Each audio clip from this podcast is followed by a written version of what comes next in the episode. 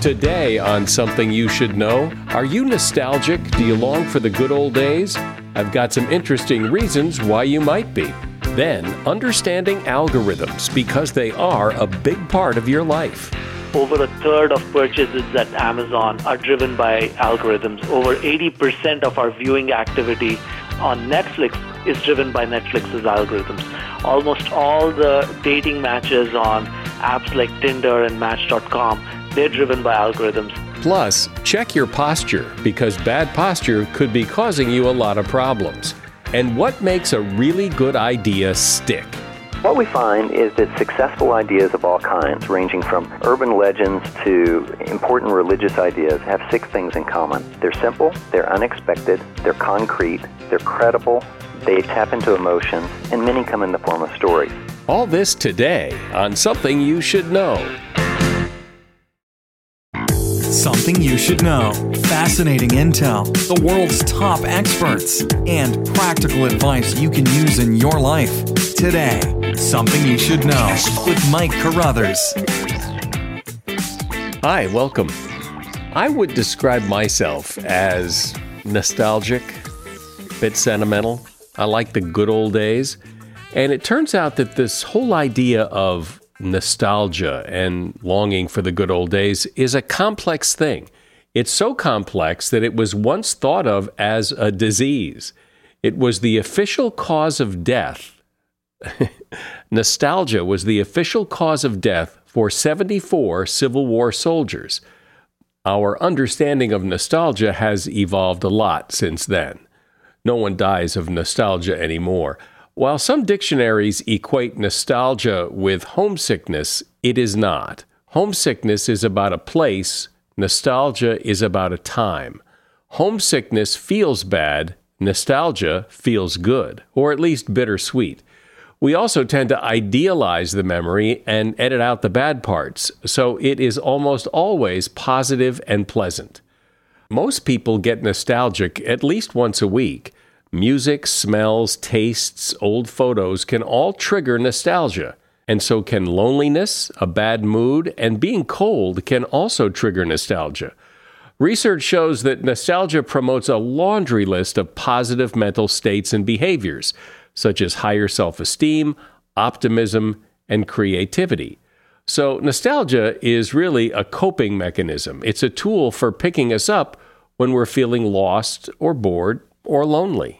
And that is something you should know. You've probably heard a lot about algorithms and how they are controlling a lot of things and deciding a lot of things. For example, algorithms determine some of what you see or don't see on Facebook, or what Netflix recommends you watch next, but it's more important than that. Algorithms can determine which people get called in for job interviews and which people don't in many cases, or who gets a mortgage or credit card approval and who gets declined. So, what are these algorithms? Where do they come from and how do they work? Well, the guy to pose these questions to is Kartik Hosanagar. He is a professor of technology and digital business and marketing at the Wharton School at the University of Pennsylvania. He's co founded four different business ventures, and he is author of a book called A Human's Guide to Machine Intelligence How Algorithms Are Shaping Our Lives and How We Can Stay in Control. Welcome, Professor. Thanks for being here. Well, thanks for having me, Mike. Of course. So, we hear so much about algorithms and how they determine things and control things, but I suspect that a lot of people are a little fuzzy on exactly what an algorithm is. I'll admit to not understanding it fully. So, what exactly is an algorithm? Yeah, that's a good place to start. Uh, algorithms, quite simply, are just a series of steps one follows to get something done. For example, when I make an omelette, there's a series of steps I follow. Now that set of steps, you could call it an omelette recipe, but the computer scientist in me calls it an omelette algorithm. And almost every software application you use follows a certain set of steps, and that is the algorithm in the software. So for example, Amazon's uh, recommendation algorithm that says people who bought this also bought these. It has a certain st- set of steps it follows. It looks at the product that you are currently viewing. It identifies who else has bought that product. It looks at what else did they buy and then comes up with a count of everything those people have purchased and recommends the most popular items to you. Now that's the series of steps it follows. That is the recommendation algorithm of Amazon. And similarly, any software application you use has a set of steps it follows, and that's the algorithm within the software. To the casual observer, your explanation sounds great. It's great that Amazon knows what other people who bought what I just bought bought and are now recommending some other things that I might like. What could possibly be wrong with that? Look, I think this is great. Algorithms, whether it's Amazon's algorithm or Netflix's algorithm, or you look at algorithms for driving cars, all of these are great. They actually have a huge impact, usually a very positive impact on our lives. Uh, in fact, studies show that over a third of purchases at Amazon uh, are driven by algorithms. Over 80% of our viewing activity on Netflix is driven by Netflix's algorithms. Almost all the dating matches on apps like Tinder and Match.com, they're driven by algorithms. They're even at the workplace, you know, all these uh, loan approval decisions, uh, you know, they're done by algorithms. Recruiting, algorithms figure out which of 100,000 applications are worth inviting for a job interview. They're used in courtrooms to guide judges on whether a criminal is like, likely to reoffend and they guide sentencing decisions. They guide doctors in terms of treatment options. So they're all over. But the fact that they're all over and they drive so many of our decisions also means that if they have biases or they have problems, then it could be very problematic. And over the last few years, we have started to see that these algorithms can be prone to human uh, like limitations and biases sometimes. So, for example, uh, a study showed that uh, algorithms used in courtrooms in the U.S. have a race bias. Another uh, study, and actually many have shown that some of these recruiting algorithms used by companies, they have a gender bias. We've already seen that algorithms used on uh, Facebook to curate which news stories we should read, they had this limitation that they were not able to detect fake news stories and they actually actively circulated many fake news stories. So given how much, how pervasive they are and how much impact they have on our decisions, you know, not many of us recognize that these algorithms have limitations as well. And so, you know, we're starting to see that these biases and other limitations exist. And that's what is potentially problematic and what we should be careful about it would seem, theoretically speaking, that you could you know, engineer the bias out of an algorithm if it is in there in the first place. That that algorithms should be more objective than people. That they should work more objectively and therefore more accurately than people do. But they can't really match human intelligence, right? If I were to ask you, Mike, give me all the rules you use for driving we can spend hours discussing it and we can come up with thousands of rules. But if we unleash that car and say, go drive on the road, it might take 15 minutes for it to have an accident. Um, and what engineers have realized is that, you know, if we actually, instead of programming in every rule, we say learn from data, these algorithms can be actually very effective. So instead of coding all the rules for driving, we say here are videos of thousands of people driving over a year you know, observe and learn the patterns and learn how to drive. Then the algorithm essentially is now not being given the series of steps, but it's looking at videos of how people are driving and it learns how to drive. It's the same thing with screening resumes go observe, you know, the million applications we received over the last three years. Look at who we invited for job interviews. Who did we give an offer to? Who got promoted at the workplace? And learn who are the kinds of people we want at our workplace. So the algorithm looks at the data and learns from that. And it works quite well. But the challenge is if there are biases within the organization where, let's say, women are not getting promoted, the algorithm picks up those biases as well. So, so the algorithm is basically doing the best it can given the information it has. That's right. I mean, the algorithm is very much, uh, you know, these are called machine learning algorithms. So the idea is how do you get machines to learn? And their approach is very much like the way humans learn. You know, we, you know, let's say you look at a child, uh, the child first looks at, you know, this animal, uh, a pet at a home, four-legged animal, and says, okay, that's that's a cat. And now it looks at another animal and says, hey, that's a cat. And somebody says, no, no, no, that's not a cat, that's a dog. And now the child learns, okay, so there's a difference between cats and dogs. The whisker tells me, the, you know, the face shape tells me what's a cat, what's a dog. And next time the child looks at a tiger and says, hey, that's a cat. And we say, no, no, no, that's not a cat. That's at least not a domestic cat. It's a, it's a wild tiger. And so now the child realizes, okay, now there's a difference between these. So as we are seeing more data and we observe patterns, we learn from it. These algorithms are very similar. You give them lots of data and they learn patterns in the data. You give them lots of data, they say, okay, every time there's a stop sign, the car seems to be stopping. So I know when I see something like that, I should stop. And then it learns, hey, if the car in front of me slows down and it's coming closer, uh, then I brake as well. Uh, so I don't hit it. And so it's essentially learning these patterns from data. Nobody's explicitly teaching it, but it's learning much like a child learning. Now again, if the child is learning in an environment that's biased or prejudiced, that child could pick up those biases and prejudice.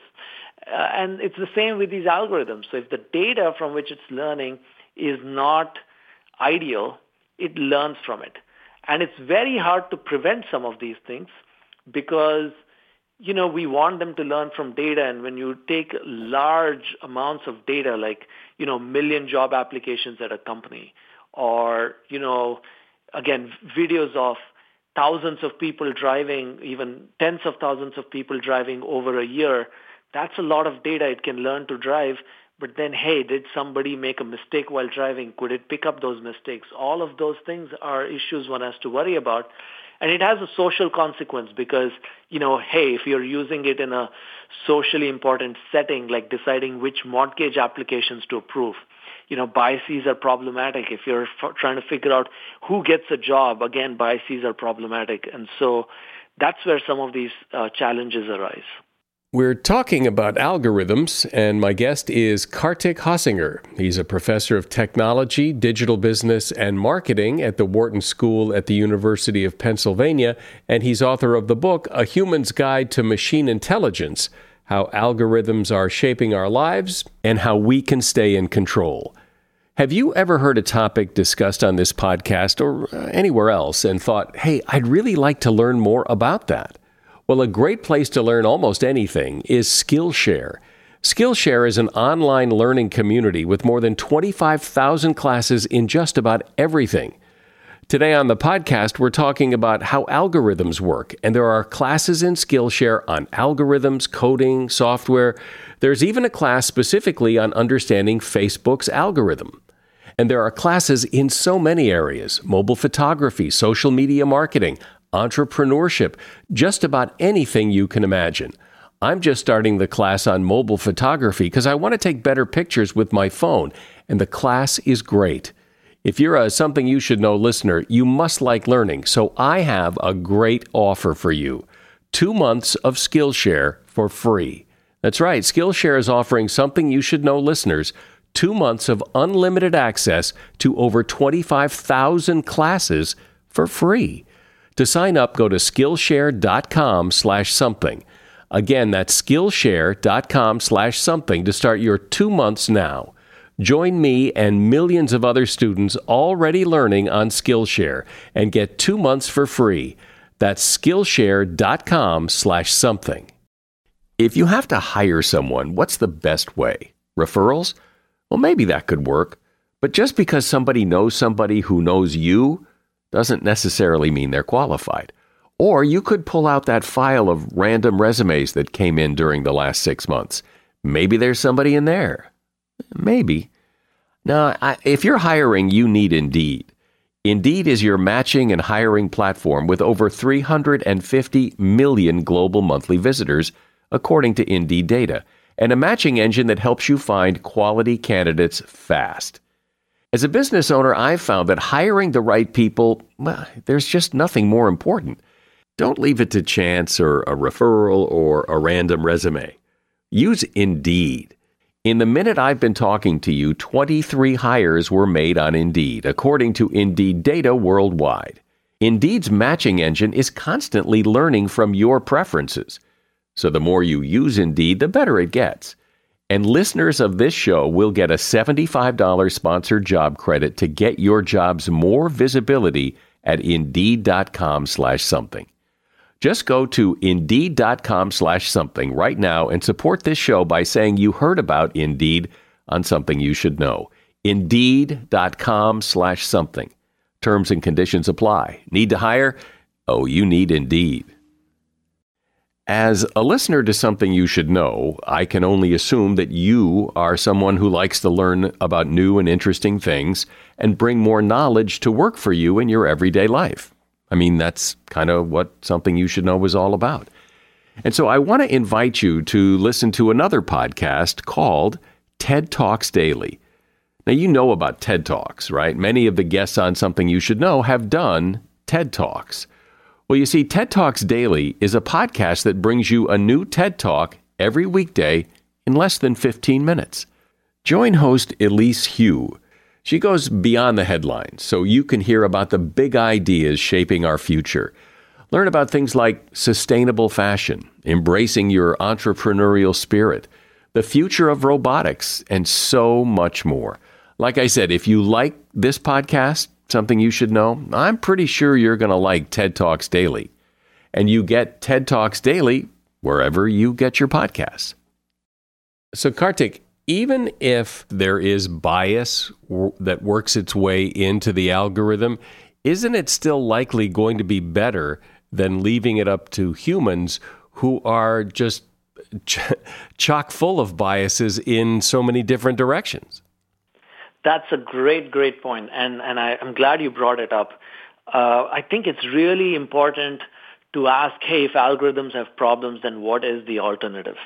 And the alternative is humans, and we know humans have their own set of biases, as you suggest. And my message is not so much that, hey, we need to get scared about algorithms and run away from them. And there is, by the way, a lot of fear mongering about algorithms. People use uh, terms that suggest that, hey, there's things are going to destroy society and so on. And I'm not one of those. I'm not an algorithm skeptic. I think, first of all, we should note that algorithms on average are less biased than human beings.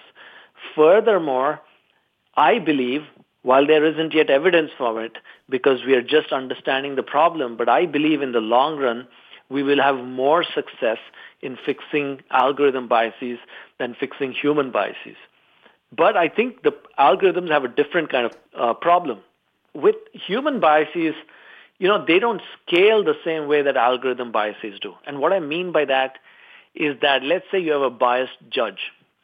You know, that judge affects the lives of, say, 500 people. But you have a biased algorithm that is used in courtrooms all over the U.S. that could affect hundreds of thousands of lives, maybe even millions. If you have a biased recruiter, again, or a biased banker who's making mortgage approval decisions. Again, they affect a few hundred people, but an algorithm that can scale, meaning it can make decisions for millions of people, you know, the stakes are higher. And so we should be a bit more careful about these biases. But it would seem that a machine could be more objective and come up, maybe not a perfectly objective, but more objective decision than a human. No, that's not necessary actually. You could, if you're not careful, if you're not formally testing for biases, if you're not asking all the right questions, and we'll come to that in a second, you know, how do we address this? It is not necessary that a machine is less biased. In fact, a machine could be, could even amplify biases. So it observes a pattern saying that men are more likely to be promoted, and it says, okay, you know, the data is pretty clear that men are the ones who succeed at the workplace. So let's become more aggressive in uh, selecting men and rejecting women. And as just an example, but you can apply to anything, mortgage approval, any of these. Those ampl- those biases are very easy to amplify. Aren't they very algorithms. aren't they very easy to eliminate then? If you don't put gender on the application and the machine doesn't know if the a- applicant is male or female, the bias is gone. Yeah, it's not that simple, Mike, because what happens is, in fact, every one of these algorithms that have been shown to be biased, they don't actually even have access to the data on which they're biased, meaning the algorithm that was used in courtrooms that had a race bias, that algorithm did not have access to race as a variable. The algorithms that are shown to have a gender bias, they do not have access to the gender of the person. They actually pick up other things that are correlated with these. And so, for example, you know, you have the zip code of a person, uh, or you have the name of a person. It starts to figure out these patterns. So just saying that we're going to hide these variables from the algorithms, which is what a lot of companies do, uh, and that's not sufficient is what we're finding because, you know, there are so many ways at getting at people's uh, gender and uh, race, and we all can do that even if they don't explicitly identify this is my gender or this is my my race. And you know, zip codes tell you that, the name of the person tells you that, or there's so many other things. Can't you just take an algorithm and say and and uh, the best way I can think to say this is lower the standards on everything so that it, it isn't just the algorithm doing it, but the algorithm is weeding out the obvious weeds. And then a person takes the rest, and along with the algorithm, they get better results. Yes, I propose an algorithm bill of rights. And, and basically, I kind of say here are a few things we should expect and even demand from our algorithms. I mentioned a couple of those, like transparency and audits. Another one I mention is of user control. And I kind of say, you know, engineers are going in the direction of autonomous algorithms because there is this approach that is used by uh, a lot of product designers and engineers that, you know, if we don't involve the user in the decision-making process, we're simplifying it so much for the users. They don't, they don't have to think about it. So the emphasis has all gone in the direction of completely autonomous algorithms. So uh, the problem with complete autonomy is that it's sometimes even hard to detect these, and even when you observe it as a user, it's hard to correct this. And so I usually say that it's great that algorithms provide so much value, but let's use them, let's keep a human in the loop. Are there things going on with algorithms that affect me that I probably don't know about or wouldn't uh, wouldn't suspect are going on? I've often run surveys with people asking, you know, to what extent are these algorithms driving your choice? And usually I find that people underestimate their the impact of algorithms on their decisions. Most people think that, hey, the algorithms are giving me some recommendations. I nod politely and uh, do what I want. But the data suggests that they're actually having a huge impact on our choices. Like I mentioned, 80% on, of choices on Netflix, uh, over a third of the choices on Amazon, and so on.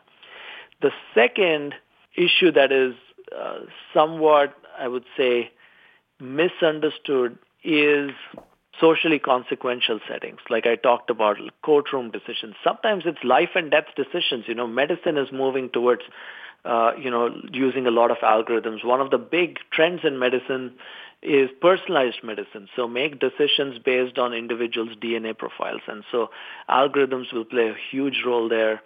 Uh, you know, which uh, schools your kid is assigned to. An algorithm is often uh, assigning kids to, you know, which is the right public school.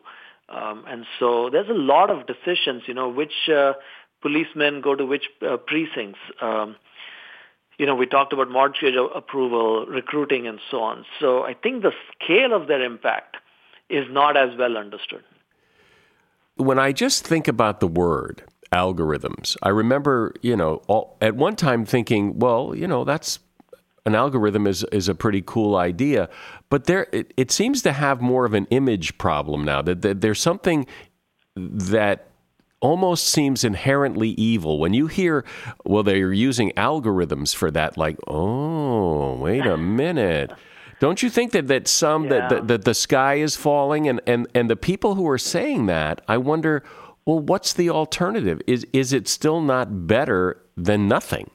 You know, you hear terms like algorithms of oppression or algorithms, uh, you know, being the cannibal algorithms or al- uh, algorithms that are destroying society. And I think those are very problematic ways to describe them. And I think it's creating a fear which is unnecessary and even misleading.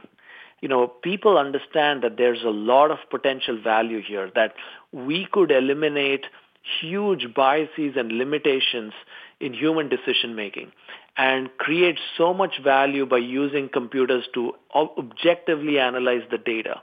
And yes, we have seen many instances of algorithm failures lately, but you know there is a greater chance that we can correct them than we, that than correcting human biases. And furthermore, there's so many other settings in which they create so much value. So let's not have this uh, fear-based conversation. Let's not wallow in self-pity. Let's talk about solutions and move forward. Because you could imagine people hearing that 80% of things people watch on Netflix are algorithm driven and think, oh, you know, Netflix is manipulating us. On the other hand, maybe Netflix is just hitting it out of the park and doing a great job giving you recommendations that you might not otherwise have found, and kudos to them. Exactly. And it's very hard to say sometimes which of the two it is. And as long as users are savvy about this, we understand what the, these algorithms are doing, as long as we are a bit deliberate about our decisions and not saying I'll use it passively and do whatever it says, but actively engage, you know, I think it's all fine. I think if algorithms create so much value where instead of spending hours making decisions, you spend seconds making those decisions because they can show you what's relevant and what's not for your decision making, that's great. But as long as we are deliberate about it and not kind of just blindly following them and understand how these algorithms work at a high level, again, not the details, but at a high level, understand their limitations and ensure they're looking at the right kinds of data. They have you know, again, transparency helps. If you say, what's the data the algorithm looked at? What were the factors it considered most, uh, uh, you know, first? And what were the factors that were less important for it? If we understand that, we could say, okay, I'm now happy making this decision in a minute where it would have taken me hours. And boy, can we use, you know, some help in all the complex decisions we make every day.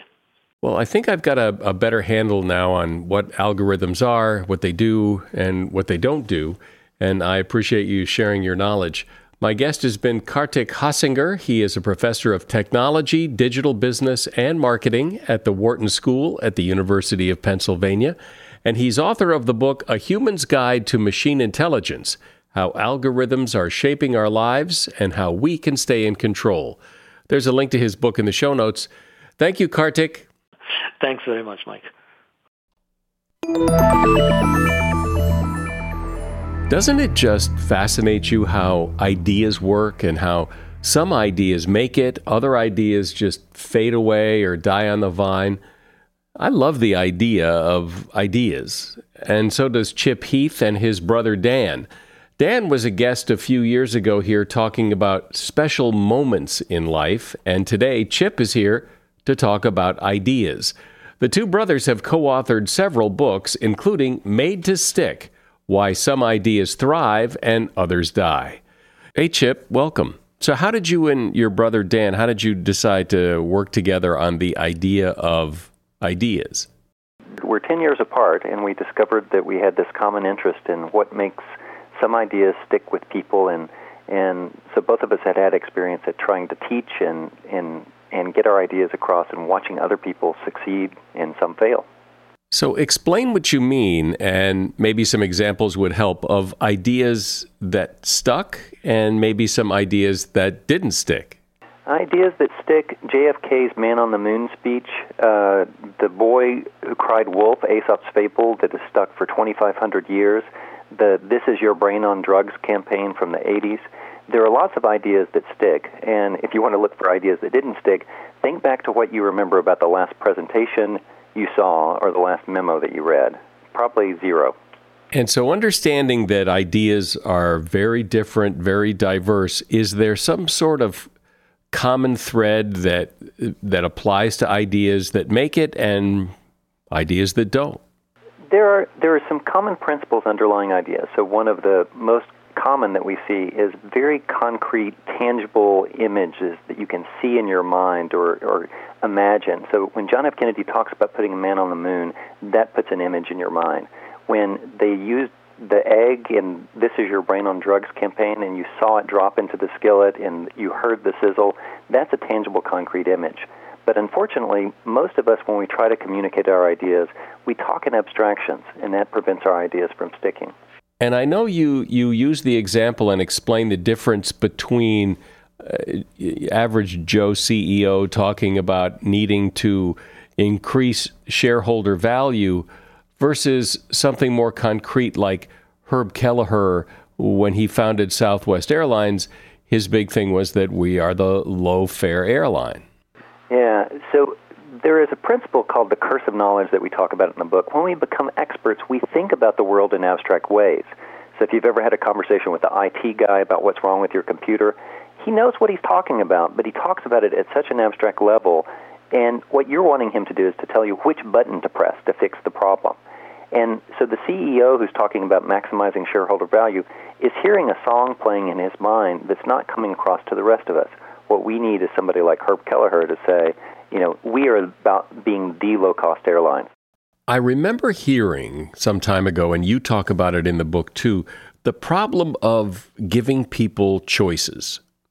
One of the things that we found in researching the book is that if people have two good choices, they're actually less likely to choose either than if they have one good choice. And so many times in life, we're confronted with, you know, eight core values for our organizations or a 13 point policy plan by a politician how are we going to make choices about priorities when we're confronting that many options?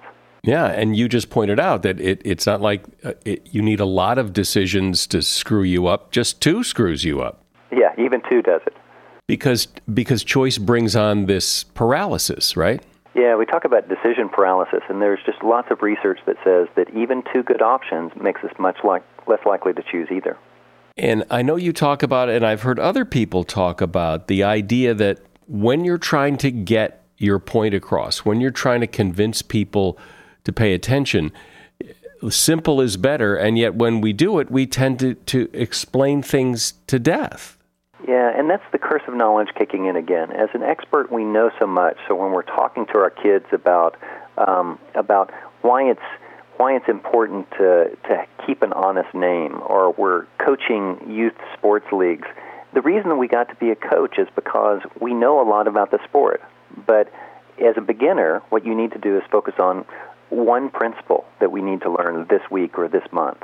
Yeah, and I've seen that. Like when coaches coach Little League or they coach soccer, they sometimes overwhelm the kids with so much information that it's hard to really grasp what they need to learn. And you talk about, you know, finding your core message.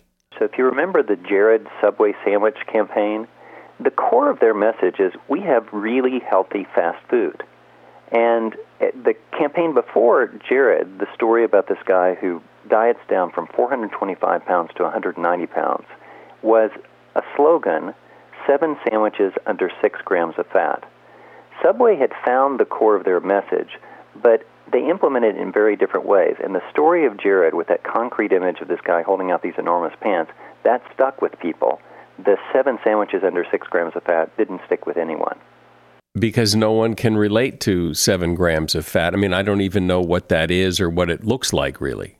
Exactly. And when we're doing our presentations at work, very often we're more in the seven grams, seven sandwiches under six grams of fat arena. We marshal our facts, we get lots of details together. When what's really going to stick with our audience and lead them to take action is a story or a concrete example. There is something that happens that has really fascinated me for a long time. And it can happen whether you're writing a report for work or a paper for school, or it even applies to podcasting, where people get so into it, so close to it, they make it hard for people to really understand what they're trying to say. And this is an old newspaper problem that, that you talk about. Yeah, there's an occupational hazard that reporters face, um, and it's called burying the lead. And this happens a lot with reporters who have done lots of research for a story. So you're a, a Washington journalist and you've done a lot of research for a story about politics. very often the thing that is most relevant for the reader ends up way down in the story, and editors call that burying the lead. The trick as a journalist, and the trick for all of us, is to get the most important new piece of information, the most central core idea, in that first sentence, in that first paragraph of the story. And reporters become very good at that, but most of us don't have the experience of prioritizing when we write an email to somebody or when we give a speech. We should accept that same discipline that journalists have. Tell the story of, of Nora Ephron, the writer, a journalist, filmmaker. Nora Ephron was a high school journalist, and her first day in class, this is her first experience as a journalist, she walks in and the teacher immediately gives them an assignment. He gives them a set of facts that next Thursday, the principal of Beverly Hills High School has announced that the faculty will travel to Sacramento on a colloquium about new teaching methods. Margaret Mead's going to be there, the California governor, Pat Brown, is going to be there. And what he asked them to do with this list of facts is to create a lead for a story. And so students worked away. Most of them just reordered the facts. High school principal Ernest Brown has announced that the faculty will be traveling next Thursday to see a colloquium by Margaret Mead and Governor Jerry Brown. Now, he collects all those and he riffles through them at the front of the class and he looks at the class and says, The lead of the story is there is no school next Thursday.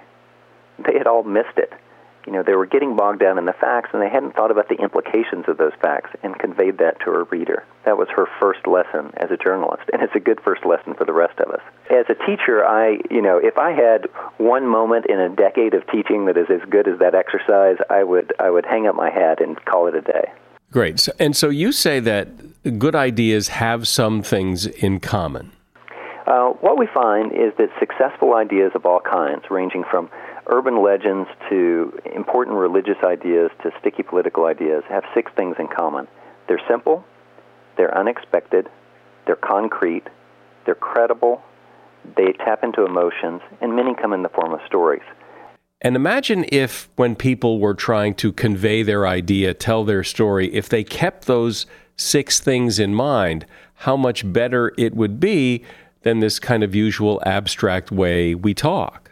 And so when we're working with our kids, when we're working with our coworkers, very often they don't share all the knowledge that we have. I mean, we've spent weeks or months getting the right idea at work, or we spent years accumulating the experience we're trying to pass along as parents.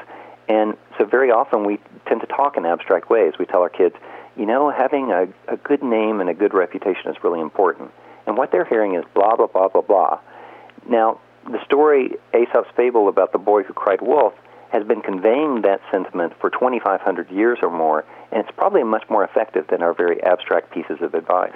Yeah, and, and even things like uh, one in the hand is worth two in the bush or, or the golden rule, these things have been around for a long time because they follow the rules that you're talking about.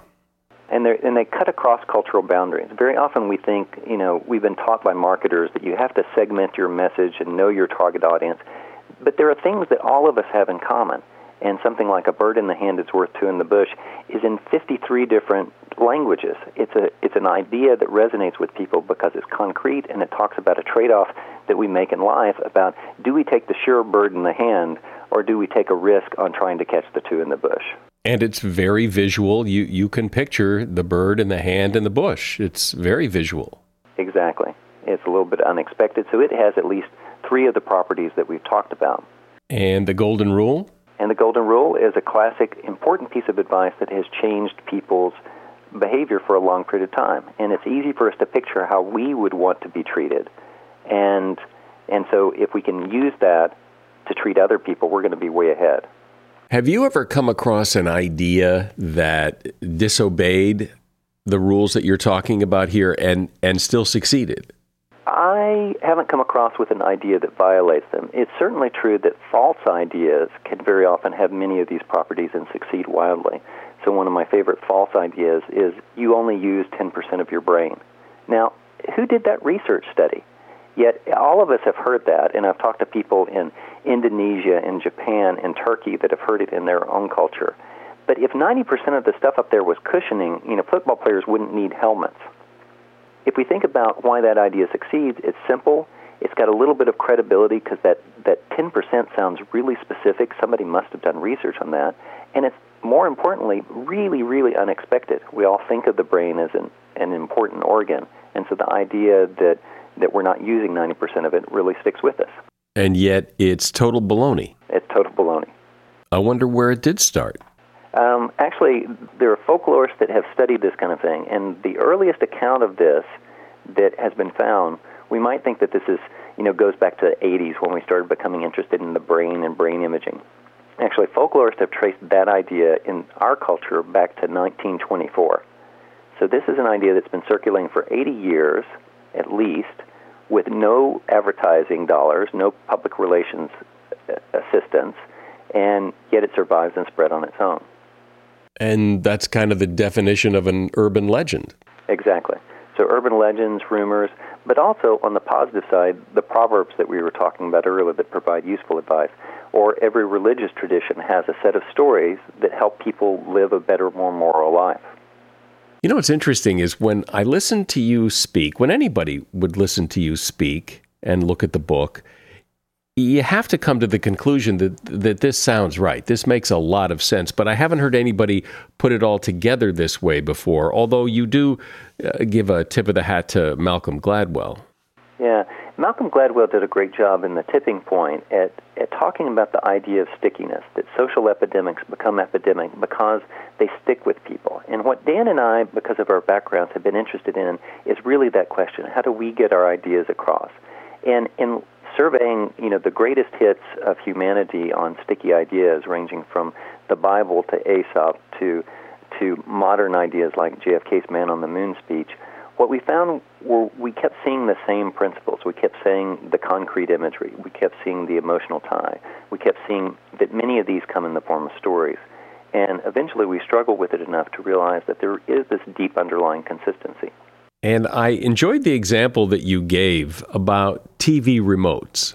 The curse of knowledge is really well exemplified by the engineers who create TV remote controls. I mean, who can use that thing other than the engineer that initially designed it?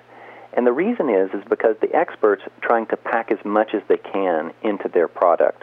And what the rest of us need is a really simple device. Another device that has similar properties was the original Palm Pilot the founder of that team that created the Palm Pilot used to walk around encouraging his engineers to keep that device simple. It only did four things, but it did them really well. He actually had a kind of visual proverb that he would carry with him. He had a block of wood in the shape that they wanted the Palm Pilot to be. And every time an engineer would propose an additional feature, he'd pull out the block of wood and say, Where's it going to fit on this device? We're not going to have we're not going to have room for peripheral ports. We're not going to have room for an extended keyboard. We're designing a really simple, elegant device. And you talk about, and I've talked with other guests on this podcast about the importance and the magic of stories. That when you want to make a point, it's better to tell a story than to give facts and figures. That stories stories are magic.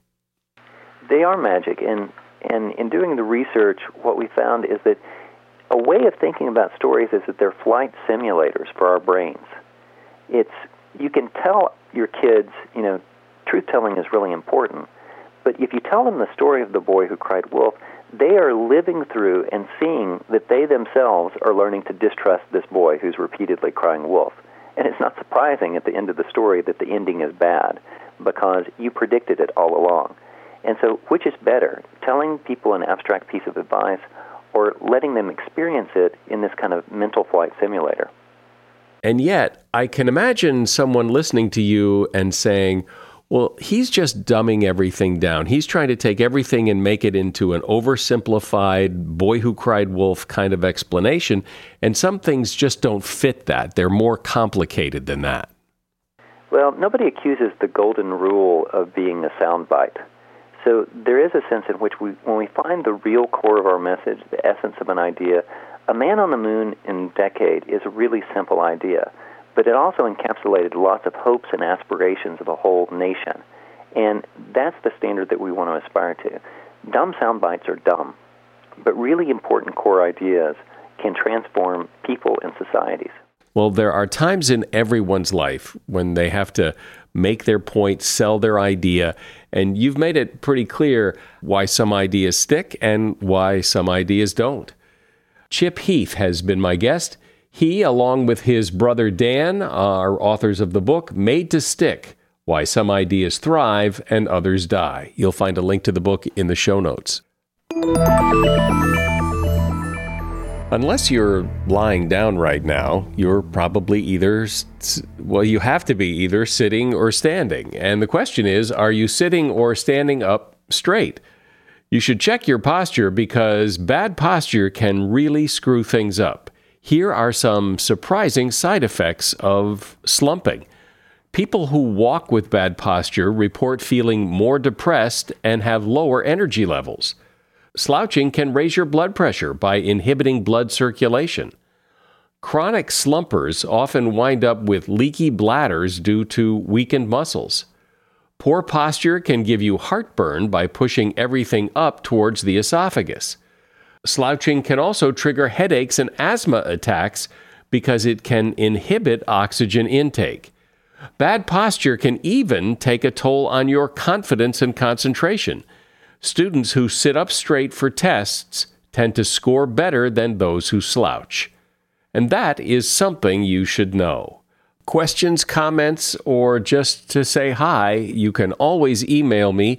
My direct email is mike at somethingyoushouldknow.net. And there is also a contact form on the website, uh, which is somethingyoushouldknow.net. I'm Mike Carruthers. Thanks for listening today to Something You Should Know. The Bigger Pockets portfolio of podcasts are worthy of your investment. We're having a real conversation as real real estate investors. New episodes available every day. It's important to buy where it makes money and not necessarily where you want to travel to. Bigger Pockets, On the Market, Rookie Real Estate, or Money Podcast. The purpose of flipping is to create more cash so then you can reinvest into other types of properties. The Bigger Pockets Podcast on YouTube or wherever you listen.